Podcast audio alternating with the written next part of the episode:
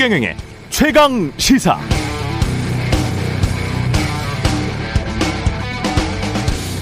네, 바이든 행정부의 경기 부양안이 미 국회를 최종 통과했는데요. 1조 9천억 달러, 2천조 원이 조금 넘는 액수입니다. 규모도 규모지만 이번 부양안은 두 가지 특징이 있습니다. 첫 번째는 기업에 대한 지원은 미미했다는 것이고 두 번째는 지원금의 54%가 직접 가계로 쏠렸다는 점입니다. 이게 어느 정도냐? 책임 있는 연방 예산위원회라는 미국 비영리 시민단체가 있는데요. 여기서 조사를 해보니까 부모 중 한 명이 이번 코로나 사태로 실직했습니다. 그리고 메사추세츠주에 거주하고 있고요. 가정은 4인 가정입니다. 기존 소득이 5,500만 원 정도였다면 기존 복지제도까지 포함해서 이번 부양안으로 6만 6천 달러, 그러니까 정부로부터 7천만 원 정도의 지원금을 받게 됐다고 합니다. 놀랍죠? 7천만 원. 달러 패권 미국만 이럴 수 있다는 지적도 일리가 있습니다. 미국에서도 공화당 일부 의원들은 이거 사회주의 정책이다.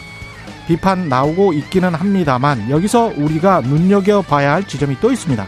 워싱턴 포스트나 뉴욕 타임즈 같은 미 유력 신문사들의 경우 세금만 펑펑 쓰는 정부 앞으로 정부 부채 어떻게 갚을 거냐 뭐 이런 보도는 지금 당장 찾아보기 힘들고요.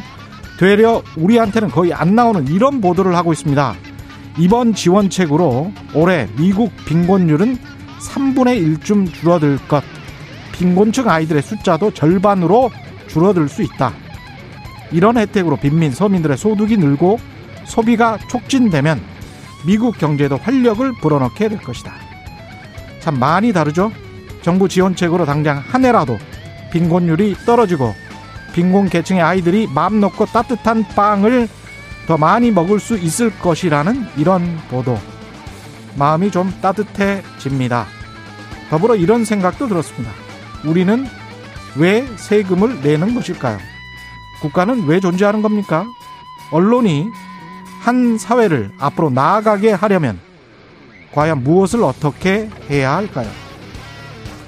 네, 안녕하십니까. 3월 12일 세상에 이익이 되는 방송 최경령의 최강 시사 출발합니다.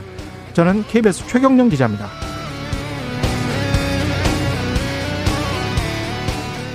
네, 최경령의 최강 시사 유튜브에 검색하시면 실시간 방송 보실 수 있고요. 문자 참여는 짧은 문자 50원, 긴 문자 100원이 드는 샵 9730 무료인 콩 어플에도 의견 보내주시기 바랍니다. 오늘 1부에서는 어제 LH 직원 투기 의혹 사건에 대한 1차 전수조사 결과 발표 관련해서 민변 연결하고요. 2부에서는 더불어민주당 홍영표 의원 만나봅니다.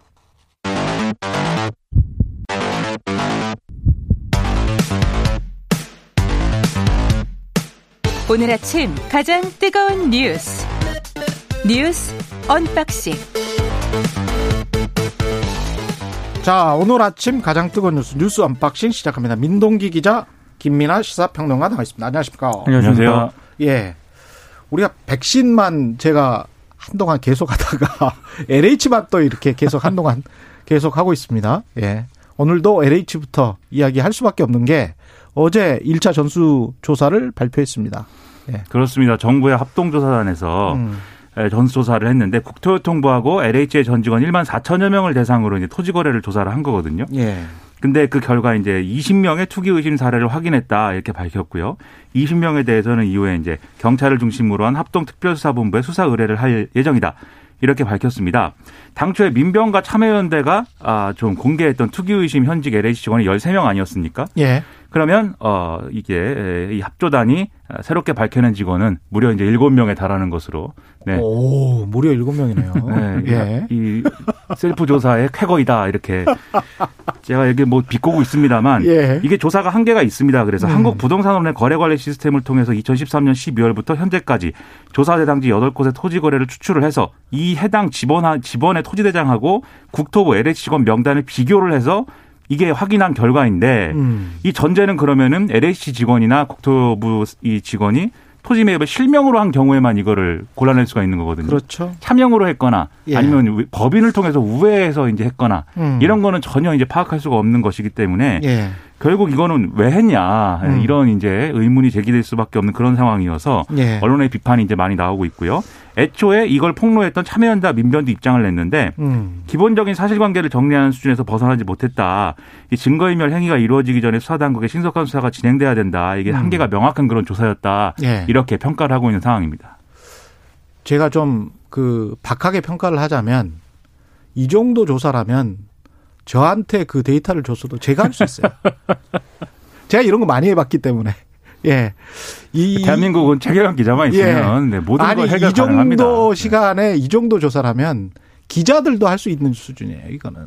그 이거는 진짜 수사를 해야 되고 차명 어제 저 김기식 소장도 그 이야기를 하던데 토지 거래를 하면 쭉 이렇게 등기가 나오지 않습니까? 나오죠. 그러면 네.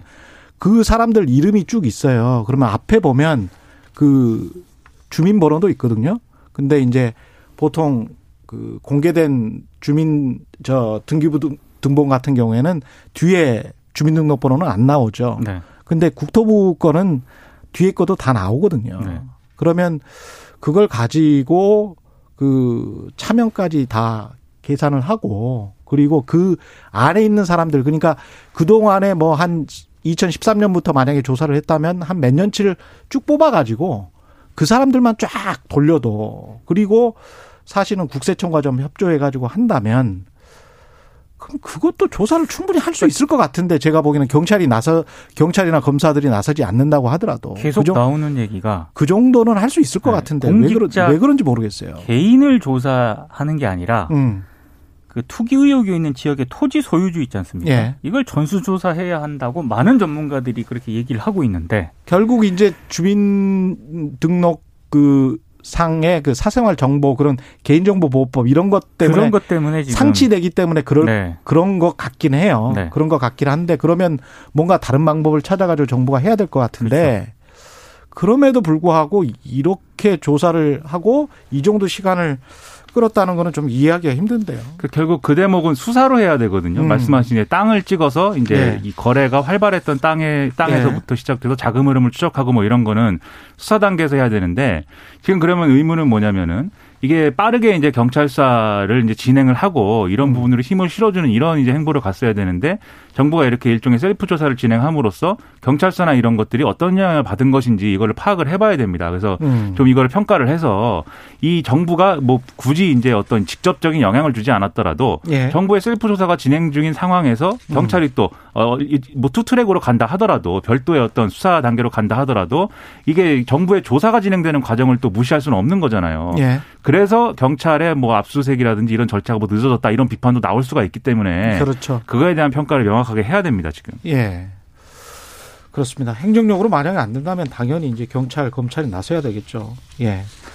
그리고 민주당은 국회의원 300명 전원에 대한 투기 전수조사를 제안했고 김종인 비대위원장은 그래 하자 뭐 이렇게 된 거죠. 한번 해보자 300명 다 예. 이렇게 이제 맞받았고요. 음. 조호영 원내대표도 못할 바는 없다라고 얘기를 했는데 예. 전제가 있었습니다. 예. 조호영 원내대표 같은 경우에는 민주당 국회의원, 지방자치단체장, 지방의원들부터 전수조사에서 밝히는 게 우선이다 이렇게 얘기를 했고요. 음. 어, 일단 국민의힘은 특위를 구성을 했거든요. 예. 특위도 어제 입장을 내놓았는데 이 사건은 명백한 권력형 게이트다 이렇게 주장을 하고 있습니다. 그러니까 국민의힘에게서는 국회의원도 그렇고 지자체장이나 이제 지방 의원도 그렇고 더불어민주당 숫자가 압도적으로 많지 않습니까? 예. 그렇기 때문에 전수조사라든지 음. 특히 이제 지방의회나 지자체장을 하면 음. 훨씬 더 민주당 소속의 이제 문제가 많이 나올 거다 이렇게 음. 이제 보는 거죠. 예. 그렇기 때문에 뭐 국민의힘이 이제 호기롭게 이것에 응해가지고 진행을 음. 쭉 해가지고 뭐 전수조사를 하게 되면은 좋을 텐데 음. 일단 지금 나타내고 있는 태도는 그다지 적극적으로 이제 또 응하는 그러한 태도는 또 않을 수밖에 없어요. 네. 그렇죠. 왜냐하면 그렇죠. 주호영 의원 본인도 반포 반포 일단지 관련해 가지고 의혹이 제기됐었기 때문에 예. 이게 지금 투기냐 투자냐 이런 이야기를 할 때는 다 걸려요. 그래서 제가 투기 이 사건이 났을 때 투기와 투자를 구별할 수 있느냐 네. 이야기를 했었는데 사실은 어떻게 보면 다 투기예요. 예. 그렇죠. 또, 그래서 이게 예. 한도 끝도 없기 때문에 사실 음. 이거를 정확하게 그럼 지금 상황에서 어떤 사건으로 다룰 거냐에 대해서는 결국은 이제 상계 신도시에 국한된 문제로 다룰 수밖에 없게 될 것 같고요. 이게 뭐 뭐가 됐든 전수조사가 됐든 수사가 됐든 그렇죠. 아마 그 한도 내에서 이제 얘기를 해야 되겠죠. 음. LH 오법 같은 것도 지금 민주당이 추진하겠다고 하는데요. 그러니까 뭐 공공 그 주택 특별법하고 예. 한국 토지 주택 공사법 이게 이게 몇 가지 다섯 개 법안을 한마디로 이제 처벌하고 재산 몰수 등을 강화하겠다는 그런 내용입니다. 음. 이를테면 지금 공공주택 특별법 같은 경우에는 업무 관련성이 없어도요. 미공개 정보를 이용한 종사자라든가 해당 정보를 부정하게 얻어서 활용을 한 외부인 같은 경우에는 법적 제재 대상에 포함하도록 개정을 하겠다. 예. 이렇게 강화하게 강화하도록 하겠다라고 하는 거고요. 민주당이 오늘 조영 국민의힘 원내대표와 만나가지고 이 국회의원 전수조사하고 이 관련 오법 처리 등을 논의할 예정인데 음. 이게 과연 제대로 순탄하게 진행이 될 수 있을지는 미지수입니다. 그렇군요. 예. 김민하 평론가는 뭐 덧붙일 말이 있습니까? 이게 뭐 이해 충돌 방지법 얘기도 뭐 음. 뭐 많이 나오는데 예. 네 결국 고양이들이 생선을 어떻게 다루는가의 문제 아니겠습니까? 네, 이게 계속 안 되던 문제가 또 이번에 될 것인가? 전부 고양이야? 네, 모든 고양이들이 야옹, 모여서 야옹, 네, 이 모든 고양이들이 생선을 보고도 우리는 마음이 흔들리지 말아야 된다라는 어떤 예. 것에 합의를 해야 되기 때문에 국회의원들이 예. 소유한 농지 면적도 굉장히 많거든요. 그렇죠. 자유로울 수 있는 국회의원이 별로 없습니다. 근데 이게 상속을 받았다고 하면 좀 이해가 되는데 매매를 한 거는 좀 문제가 그렇죠. 있는 거죠. 네. 그때부터는 이제 좀 매매 시점이랄지 이런 걸 면밀하게 따져봐야 됩니다. LCT 특혜 분양 리스트가 있다. 그래서 이제 진정서가 접수가 됐고 이거는 KBS가 단독 보도 아 이거는 KBS 단독 보도 아니군요. 예. 관련해서 지금 이야기가 되고 있는데 특히 분양 문건이 있긴 있습니까? 분양 문건이 최근에 이제 공개가 됐고요. 예. 이게 이제 경찰에 일단 접수가 됐다는 건데 음. 이 문건에 유력 인사 100명이 특혜 분양을 받았다라는 예. 거고 이 100명에는 국회의원과 전 장관, 재계 금융계 회장, 언론사 사장 등의 이름, 전화번호 등이 이제 적혀 있다는 겁니다. 음. 근데 어찌됐든 당시 그 LCT 이영복 회장이 지인들을 관리할 목적으로 직원들이 문서로 만든 것이라고 MBC가 이 내용을 보도를 했는데요. 예. 근데 이 문서 작성 시기가 2015년 10월 27일이거든요. 예. 이게 정식 계약 하루 전입니다. 아, 하루 전날? 네. 어, 좀 이상한 대목이 하나 있고. 예. 그리고 LCT에 거주 중인 사람들을 MBC가 직접 찾아가서 이제 물었습니다. 예. 근데 그 가운데 한 명이 고법원장 출신 변호사 이모 씨인데, 음. 이영복 회장으로부터 분양 제안을 받은 사실을 인정을 했는데 특혜 의혹은 부인을 했거든요. 음. 그러니까 어찌됐든 제가 이 LCT 사건을 또 기억하는 것 중에 하나가 예. 이 제가 미디어원을 국장하고 있을 텐데 예. 그때 당시 LCT 파문이 터졌을 때 당시 그 부산 지역에 있는 지역 언론의 사장이요. 음. 징역 법정 구속이 됐습니다. 바로. 이것 때문에? 네, LCT와 관련된 여러 의혹이 있는데 배임 수재 혐의가 적용이 됐거든요. 아. 그러니까 뭐 다른 어떤 그 어, 지역 언론사와의 광고비보다 예. 아, 그 언론사의 광고비가 적다. 그래서 광고비를 올려주지 않으면은 뭐 보도를 하겠다 비리를 이런 네. 식으로 이제 해가지고 논란이 좀 제기가 됐었는데 이것도 그, 검찰 인사들이 많이 뭐 그 리스트에 있다고 해가지고 그렇죠. 덮은 거 아니냐 이런 이야기가 나왔었잖아요. 그래서 그때 당시 이제 검찰 수사가 막 진행이 됐었는데 음. 엄청난 의혹에 비해서는 예, 그렇게 뭐 어, 죄를 받은 사람은 그렇게 많지는 않습니다. 그게 당시에도 이영복 회장이라는 사람이 음.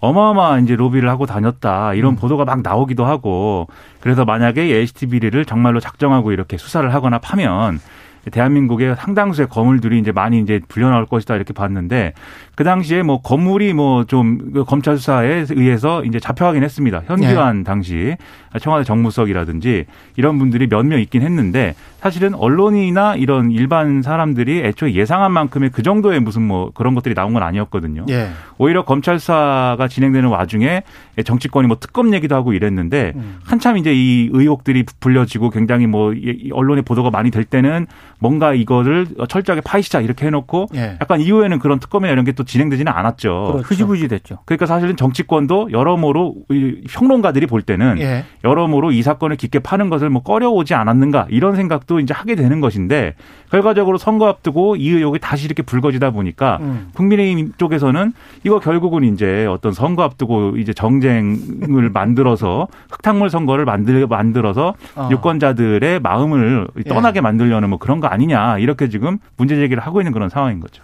선거 이후에라도 수사를 했으면 좋겠어요. 이것도 뭐 간단할 것 같은데요. 왜냐하면 특기 분양을 해줬다면 등기는 했어야 되고. 그렇죠. 그러니까 최초 등기가 누구냐. 그걸 만약에 이제 부인이나 다른 차명 이름으로 했다면 그것도 역시 수사를 해보면 아주 쉽게 나오는 거잖아요. 그러니까 리스트가 있고 그 리스트와 관련된 가족들이나 친인척 조사를 해서 등기에 나온다.